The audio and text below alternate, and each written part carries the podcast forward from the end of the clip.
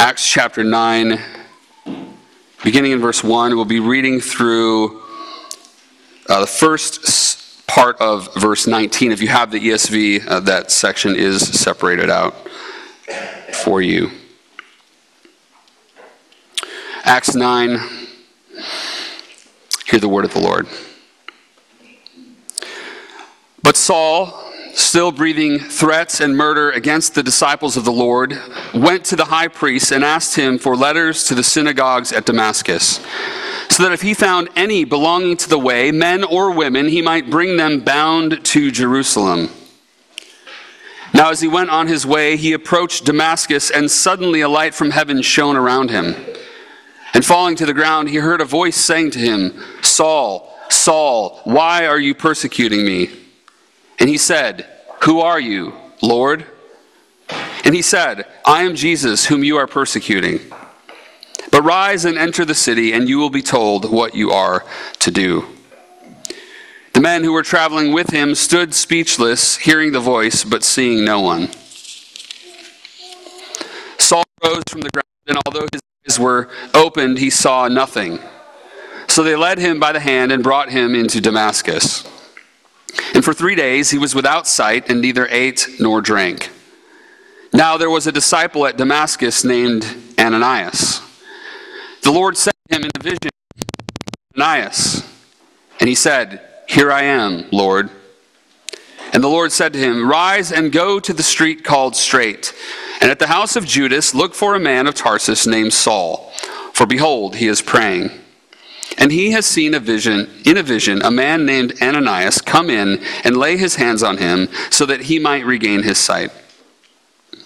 But Ananias answered, "Lord, I have heard from many about this man, how much evil he has done to your saints at Jerusalem.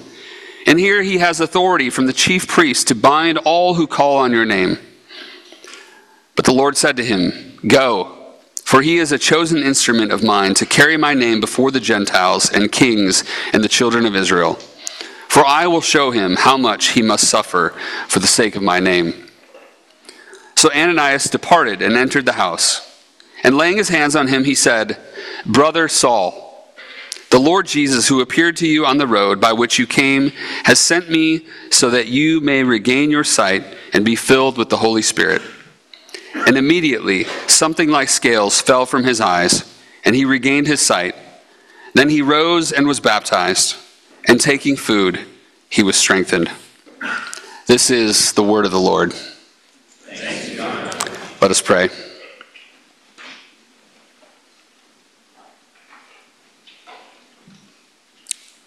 Lord, we ask that you would open our eyes this morning. Open our eyes to see who you are. Open our ears to hear your word. And God, may we be encouraged. May we be reminded that the gracious, sovereign work you did in the life of this wicked sinner is the same work that you do in our lives. May we see it. May we know it. May we by faith embrace Christ more fully. In Jesus' name we pray. Amen. You may be seated.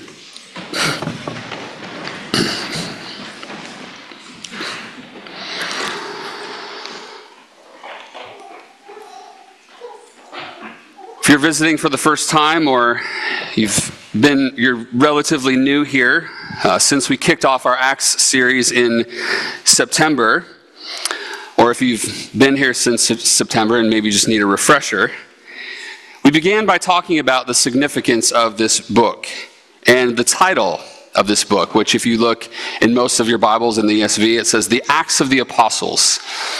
And maybe not the most accurate title. Uh, clearly the apostles do things, right? And they're acting in the name of Jesus. But others have suggested maybe better names. Uh, The Acts of the Holy Spirit. There's an entire book written, it's called The Acts of the Risen Lord Jesus. And I shared in that first message on Acts from Patrick Schreiner's book in a, a New Testament theology series called The Mission of the Triune God.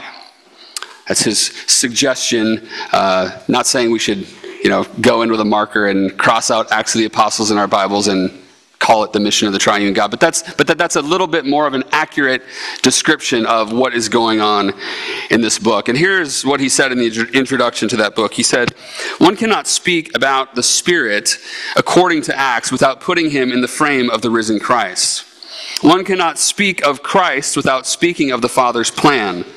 One can't speak about the witness of the apostles without relating to the empowering, relating it to the empowering of the Spirit. This book is most fundamentally about the mission of the triune God." And we come today what, to what I would argue is the most consequential set of events in this book. I believe in the whole Old, in the whole New Testament, outside of the life, death, and burial and resurrection of Jesus, I think this is these are the most consequential set of events. So basically, after the four Gospels, my opinion, this is the most consequential chapter. And then the recounting of events, we see the, the recounting of, of these events uh, later on in chapters twenty-two and twenty-six, Paul recounts his own conversion. So I think that even adds to the weight of chapter nine, that so much time in the book of Acts is spent on Saul's conversion, this initial recounting of it, and then the, the later. Um, and just, just as a note here, um, you probably know Saul becomes Paul, so I will be referring, hopefully as accurately as I can, just uh, if I'm saying Saul, that's in this passage. If I'm later saying Paul, it's if I'm referencing. So it's the same person. Saul and Paul are the same person, so if there's any confusion, that's what's going on there. Not a huge deal, um, and, but I'll just, I'll be using both of the terms, both of the names. So if Acts is then fundamentally about the mission of the triune God, and if this chapter is as important as I'm arguing it is, I think the theme of mission then must be present as we think about this. We're going to see the triune God accomplish his mission, particularly as we see him sovereignly and graciously save even the most unlikely converts. We're going to see conversions in back-to-back chapters. We're, we see Saul here in chapter nine, then we're going to see Cornelius in chapter ten. So there's very much an emphasis on God's gracious and sovereign work in salvation in converting these two men. But sticking with our theme of mission, we're going to look at this passage as it unfolds in four scenes, and in each scene we will be introduced to a different missionary. Now, I use that word missionary a little bit loosely, um, but I think you'll see where I'm going with this. First, in verses one and two, we see a murderous missionary. There's an interesting beginning here to chapter nine. The first words of the chapter are, "But Saul." If you had just been reading the passage before this, you're going like, what is What does that have to do with anything? Well, as we've seen, there's this big parentheses uh, beginning in chapter eight, verse four, through the end of chapter eight, where Philip uh, goes and proclaims Christ in Samaria, his interaction with Simon, the magician, his interaction with the Ethiopian eunuch. That parentheses it is... Um, kind of bookended by, before that, we saw in chapter seven, we were introduced to Saul in chapter seven at the stoning of Stephen. In verse fifty-eight, it says that Stephen was cast out of the city and they stoned him. The witnesses laid down their garments at the feet of a young man named Saul. That is our first introduction to Saul. And then in chapter eight, verse one, it says that Saul approved of his execution, that is Stephen's. And this great persecution arises against the church. Verse three, chapter eight, verse three is where this section ends. And then we got the big parenthesis. Um, verse three, Saul was ravaging the church and entering house after house. He dragged off men and women and committed them to prison. So that's where we're left in chapter eight, verse three. And then Luke kind of goes on this interesting tangent to talk about the ministry of Philip, and then he comes back now in chapter nine and begins, "But Saul," so with with the things we saw in chapter end of chapter seven and beginning of verse eight in mind, "But Saul, still breathing threats and murder against the disciples of the Lord, went to the high priest and asked him for letters to the synagogues at Damascus, so that if he found any belonging to the way, men or women, he might bring them bound to Jerusalem. So he picks up on this, on the ravaging that we saw in chapter eight, as Saul is still breathing threats and murder. Now, this language here of breathing threats used, is used in secular literature at the time to refer to wild beasts. This is not a pretty picture here. And Paul, in his own testimony before King Agrippa in chapter twenty-six, he said that he was persecuting the saints in raging fury. Okay? This is not just some guy hide, hiding behind his keyboard writing some nasty blog posts about Christians. This is someone who is on full assault, raging fury, seeking to, to bring Christians bound to prison. He's, he's there at their execution. He's approving of it. This guy is out of control, right? He is, he is a maniac. And this like animal instinct is what we're supposed to, to visualize here. It's just, it's hard to even fathom this type of, of rage and fury. So he was on a murderous mission. And we see how he was using the system to his advantage in verse two. He gets a letter from the high priest. He's going to, to synagogues. He's, he's using the, the religious authority and the system to his advantage. And this is a huge commitment for Paul to do that, for Saul to do this, to go to Damascus. Damascus was a one hundred fifty mile journey from Jerusalem. This would have taken about a week uh, to get there. It's basically like going from here to the north suburbs of Chicago. Uh, some of, like the Moleskis, you guys make that trip pretty often, right? But imagine making that trip without modern transportation. Imagine, let's get on the donkey, kids. Like, here we go. We'll, we'll be there in a week, right? This is a huge commitment for Saul to say, I'm going to go all the way to Damascus. I'm going to spend this time, and I'm going to go, and then I'm going to bring these people back to Jerusalem, right? After, I'm going to go and capture them and then go on this long journey. Now, what's going on here with Damascus? Well, Damascus was an influential city. It was kind of a, a central place where a lot of different trade routes came through. So there is fear, I think, on, on Paul's part and probably others' part, that if these if this Christian influence, if, if the way, as it's called here, right, if the way takes root in Damascus, in this influential city where all these people are coming in and going out, we're going to have a huge problem on our hands, right?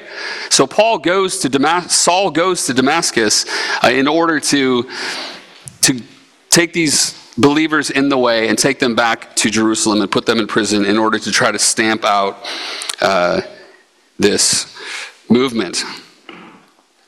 You have to think that after Stephen's martyrdom, that Paul was was pretty concerned. How are, after witnessing that, after seeing people be killed for their faith, how are they still following Jesus, right? Like, wouldn't this persecution just put the flames out, right? Wouldn't this be the end of the movement? But it's not, right? So he's doing everything in his power to continue to persecute the church. I love that description there. Any belonging to the way. It's such an important descriptor. Now, if we heard, if we heard that today, that might sound kind of mystical and new agey, right? Someone might talk about the way. I might, you might think about like Star Wars or, you know, some kind of like force, right? There's, there's, there's a way, a path. But it's not a system. It's not an uprising or a revolution. But it's a person. Jesus said, I am the way and the truth and the life. No one comes to the Father except through me. The word that Jesus used for way is the same word that's used here for the way. And we see it capitalized, right? So it is referring ultimately to a person. These early Christians were a threat to the political and religious establishment of the day. Not because they were obnoxious and unnecessarily provocative, but because they followed and they were willing to lay down their lives for the one who is the way. Though we might not face this level of overt persecution in our day, and we may at some point, but even if we don't, will the world around us see a people committed to the way of Jesus? Will our countercultural effectiveness be witnessed by those around us who question why we don't think and act and respond in the way that the world does? That's one encouragement and challenge for us at the end of this first scene with Saul on his murderous mission to destroy those who belong to the way. And now we come to our next scene in verses three through nine. And we're introduced to our next missionary, a merciful missionary. Saul is almost to his destination, Damascus, after a long week on the road. The city is in his sights. Maybe he's wringing his hands with excitement and as his fury rages, as he wants to get more Christians and haul them off to, to prison. And then all of his plans fall apart. Look at the middle of verse three. Suddenly, a light from heaven shone around him, and falling to the ground, he heard a voice saying to him, "Saul, Saul, why are you persecuting me?" And notice the mercy extended to Saul in this question. Now, at minimum, Saul deserved a stern rebuke here. And yet, a simple and heart-piercing question. Why are you persecuting me? For persecution of the followers of Jesus is persecution of him. You mess with his bride, you mess with him. So, Jesus asks, why are you persecuting me? Saul asks then a simple question in reply, "Who are you, Lord?" And he gets the answer that he was dreading. "I am Jesus, whom you are persecuting." Wait a minute. Jesus was supposed to be dead. And all of the kooks belonging to the way surely are just delusional, right? They just got big imaginations. This is just another group of people who were hoping for some political salvation. And they're just going to flame out like all the other rebel groups, right? Well, that was what Saul's teacher Gamaliel told the religious council in chapter five. Remember his advice to those who wanted to kill the apostles for preaching about Jesus? He said, "Keep away from these men and let them alone. For if this plan or this undertaking is of man, it will fail. But if it is of God, you will not be able to overthrow them. You might even be found opposing God." The council took Gamaliel's advice in chapter five. Saul, the student, clearly did not. And despite his arrogance and his hatred, in his wild animal-type fury against the followers of Jesus, he has shown mercy. Jesus instructed him in verse six to rise and enter the city, and that he would be told what he is to do. We then see the reaction of those who were with him in verse seven. They stood speechless. They heard a voice, but they saw no one. Then verses eight and nine, Saul rises from the ground. His eyes are open, but he is not able to see. They bring him into Damascus. And then it says in verse nine, for three days he was without sight and neither ate nor drank. Well, what can we learn from the mercy shown to Saul by Jesus, the merciful missionary? First, it is a mercy from God to disrupt our sinning and our wicked plans. It is a mercy from God to disrupt our sinning and our wicked plans. We plan our own ways, right? We do things. People plan evil things. And it is a mercy of God to disrupt that sinning. Second, it is a mercy from God to reveal himself to us. Saul didn't deserve this. Saul didn't earn this. When I was just out of college and I was kind of beginning to understand a little bit more about God's sovereignty and our salvation, and I was talking to a friend who, who didn't agree with me on that, and I, I said, what about Saul, right? He said, well, he was a good Jew. He was this religious guy who was doing all these things, and, and God, Jesus knew that Saul was going to be useful for him because of how devout he was. And I'm like, what? Like, where do you get that in the text, right? Saul's this murderous guy who's killing Christians. To say that he somehow Jesus saw, like, oh yeah, he'll he'll be useful because he's, you know, all of these these things that, that he brings to the table. No, Saul did not deserve mercy at all. He did not deserve for Jesus to come and reveal himself to him, and neither do we. Third, it is a mercy from God to tell us what to do, to give us a new mission. Jesus comes and he, he disrupts Saul's life. He tells him what the plan for his life is going to be. That's a mercy of God to tell us what to do, to, to redirect us, to give us a new mission. Fourth, it is a mercy from God to deprive us of things we take for granted, that we might see our need for him. We see it here with With Saul, his, his very sight is taken away. Jesus blinds him, actually physically blinds him, and that is a mercy. We see then that he, he fasts and, and prays during this time. Food is deprived of him. What are some things that we might be deprived of, that God might mercifully deprive us of?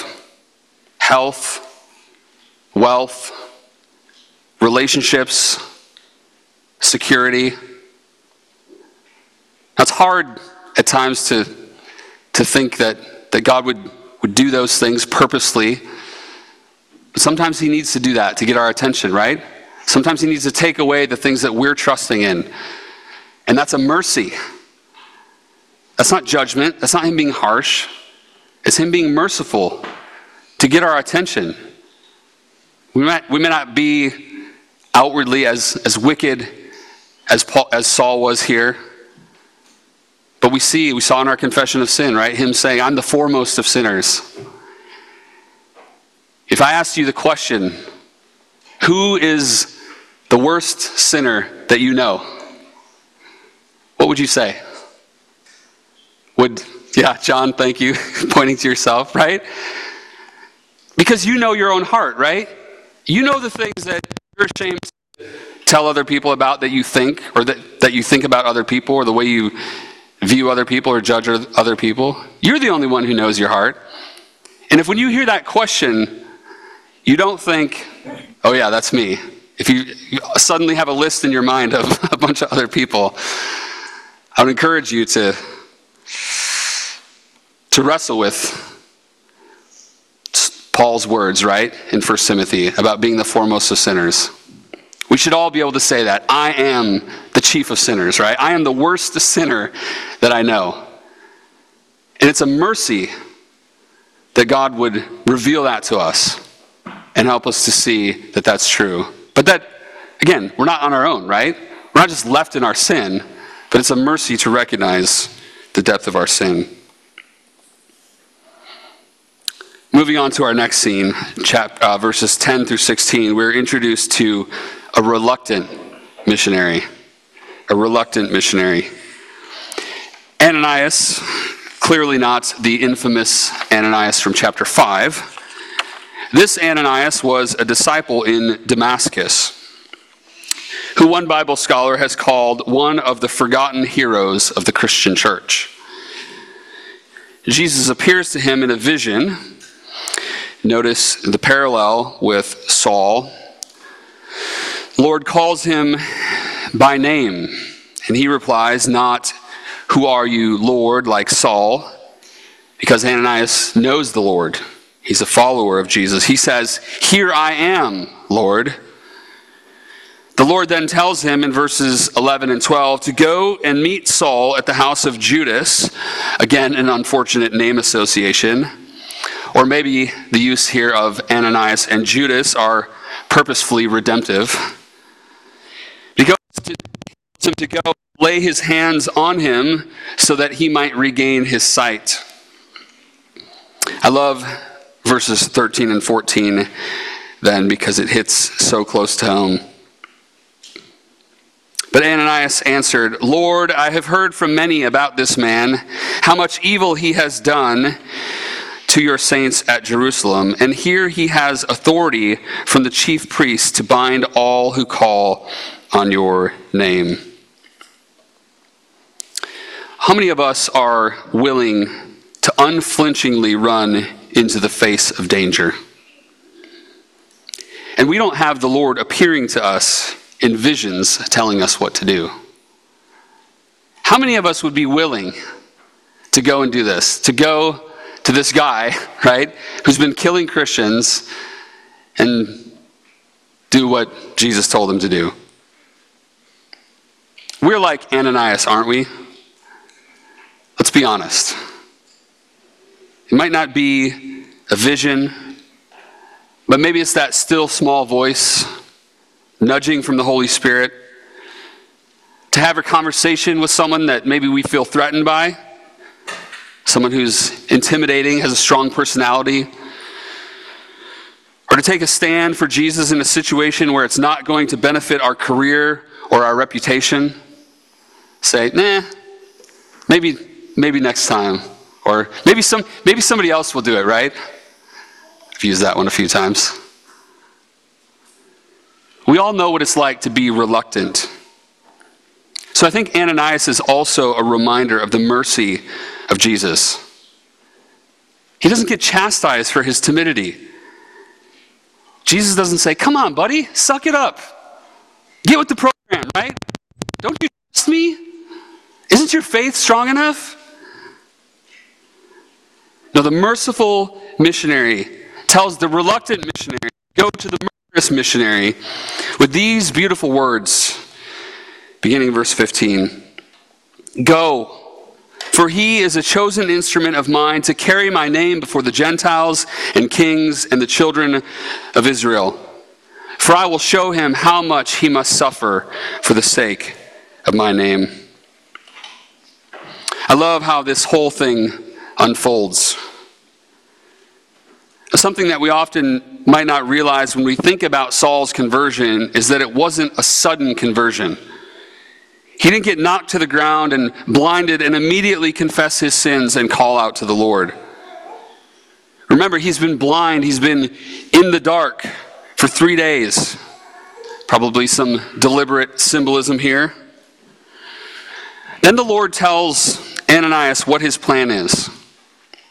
The Lord decided, not Saul. The triune God is going to fulfill his promise that his disciples would be his witnesses in Jerusalem and in all Judea and Samaria and to the end of the earth. Remember Acts one eight, kind of that theme for the book. We're going to see that geographical progression. And this is a major turning point as Saul, who will be called Paul, becomes the apostle to the Gentiles. As we see that geographical significance, again, of Acts one eight, come fully into view as the gospel begins to go now to the end of the earth. Another reason that I think this chapter is so important. And don't miss the significance of verse sixteen. I think we could do a whole sermon just on the call to suffer for the sake of Jesus' name, and how that suffering is not accidental, it's ordained. Jesus says, "I will show him how much he must suffer for the sake of my name." I think one of the big questions, one of the big challenges is, is how do we, how do we hold together? How do we reconcile? How do we understand suffering and the sovereignty of God? Um, way beyond uh, the pale of this sermon, but that's a topic I'm very passionate about. If that's something that you've, you've struggled with, if that's something you're, you're having a hard time in your mind reconciling, I would love to talk to you about that. There's a lot of great material out there. There's great talks I could point you to. Uh, but it's not just a matter of, well, just read this book, right? Or listen to this, this sermon. It's, it's a real struggle that a lot of people have. How do we understand the suffering that we go to, go through and, and God's sovereignty in that? Um, and I don't want to just, you know, cherry pick and, and say, well, here's the, here's the verse, here's the slam dunk verse. But I think you have to read this verse and, and you really have to wrestle with the mercy of Jesus is telling Paul that he's going to suffer for the sake of the gospel. Um, and again, we're not apostles, right? We're not, we don't have the same mission individually as Paul had, but God's sovereignty in our suffering, um, I think we can be we can be encouraged by this.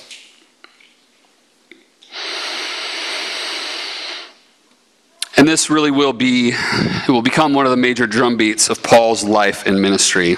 So again, let's not gloss over this.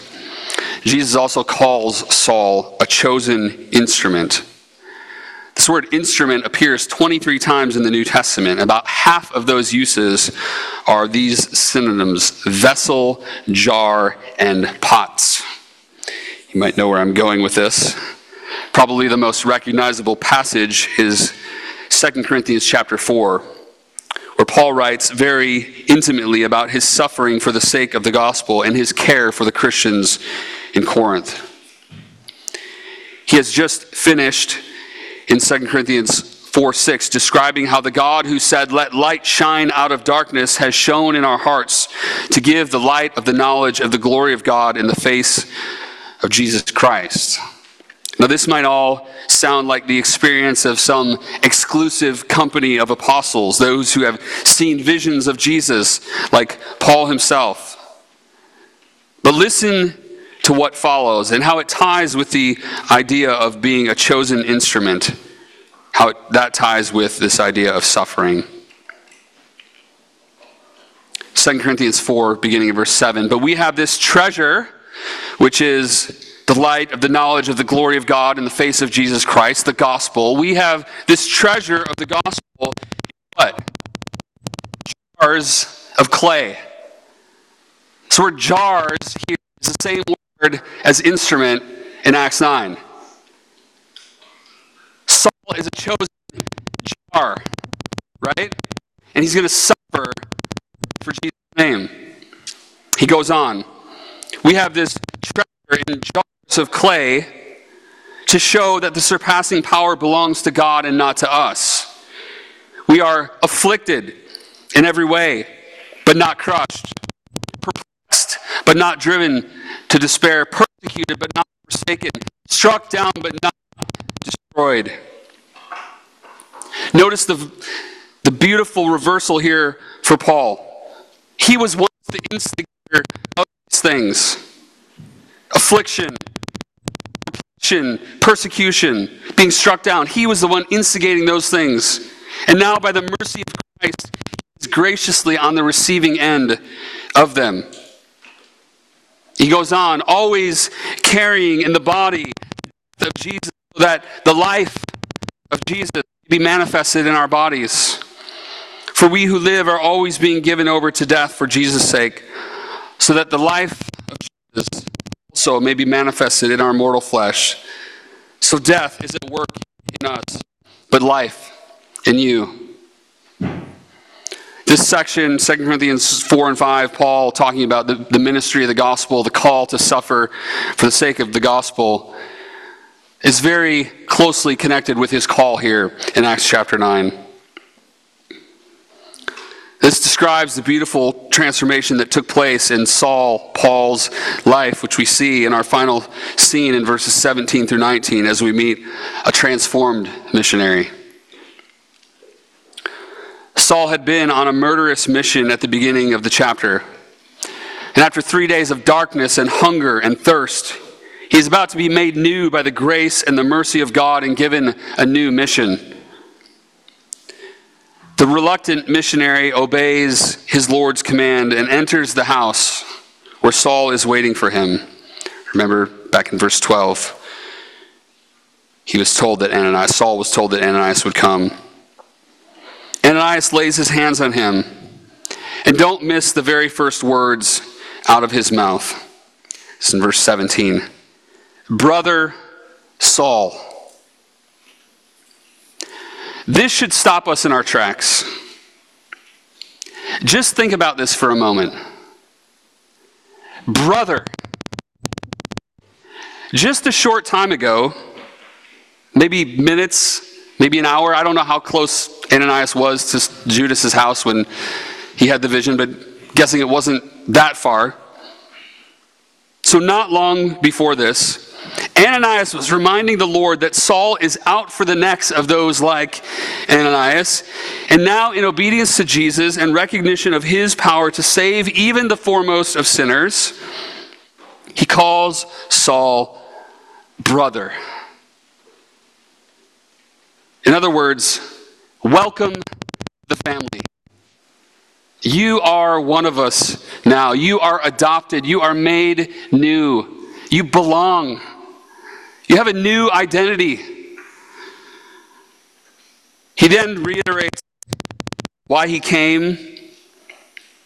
Lord Jesus, who appeared to you on the road by which you came, has sent me so that you may regain your sight and be filled with the Holy Spirit. And then Saul's transformation is complete in verses eighteen and nineteen. Immediately something like scales fell from his eyes and he regained his sight. Then he rose and was baptized, and taking food, he was strengthened. What we see here is what the Westminster Confession of Faith calls effectual calling. We saw it in our affirmation of faith in the Shorter Catechism question. Again, there's a more full description of this on the cover of the worship guide. I'm not going to read the whole thing, but if you if you have that, kind of starting right in the middle there, what God does for us in Christ, he enlightens our minds spiritually and savingly to understand the things of God. He takes away our hearts of stone. He gives unto us a new heart of flesh. We read that in Ezekiel thirty-six. He renews our wills. Saul's conversion is very unique on the one hand. It's not normative. It's not the ordinary conversion experience. But on the other hand, it's not completely unique. When God opens our eyes to see how we've been living for our own mission and not his, when he gives us a new heart and fills us with his Holy Spirit, we have a Damascus Road type experience. Now, for many of us, this was not a sudden event. Um, it's more gradual. I like to talk about this, uh, the difference between a Paul conver- Saul Paul conversion and a Timothy conversion. Uh, our hope in this church, especially as we're about to welcome a whole bunch of more, whole bunch of new babies very soon. I probably shouldn't give the number so I don't get in trouble, right? I think it's all. I think everybody knows, but um, a lot, right? Uh, It's very exciting. And our hope for our children, our prayer for our children, is that they that they would not have to have Damascus Road, dramatic Saul-type conversions, right? That they're living this life in rebellion to God, and God has to, to intervene in this hugely dramatic way. We want our children to have Timothy conversions, right? Where they've grown up being taught the scriptures from a young age. They've heard the truth of God. Now, no doubt, they still need to trust Christ on their own, right? And we acknowledge that. You'll be hearing this a lot as we have a whole bunch of baptisms, right? Baptism doesn't save our children. It welcomes them into the covenant community. But before the children can come to the, to the table on their own, they need to make a profession of faith before the elders. That is a, you know, if you want to say a Damascus Road type experience, there is a an acknowledgement of a, a turn in their life and a, an acknowledgement that, that Jesus is Lord. So that needs to happen, even if it's not this dramatic event, right? There needs to be a clear acknowledgement. So as we, again, as we just think about Saul's conversion, we get really excited when we hear stories of dramatic conversions, and we should. But don't poo-poo the, the person who says, well, I grew up in the church and I, I never knew a day when I wouldn't have trusted in Jesus. Every time you hear that, you should say, that's awesome, brother, or that's awesome, sister. I know some of you have have that story and you feel like kind of like ashamed, or you've you've been like, oh, I don't have this like great conversion story. Praise God, right? Praise God. We should read Acts nine in a way that says, man, there's a lot of wickedness and there's a lot of people who who need the grace and mercy of God in a dramatic way, right? But then there's a whole bunch of other people who need the same grace and mercy of God, even if they've grown up in the church, even if they know these things, right? So again, it's like there is that tension. Um, so let's be encouraged, right, by, by Acts nine. Let's be encouraged by Saul's conversion, but let's not feel like this is the, the normative thing that, that everybody has to have this type of dramatic experience. Again, for some of us, that is more gradual. And we must be convinced of our sin and misery, as our catechism question said. Our minds must be enlightened in the knowledge of Christ. Our wills must be renewed, and we must be persuaded and enabled by God to embrace Jesus Christ freely offered to us in the gospel.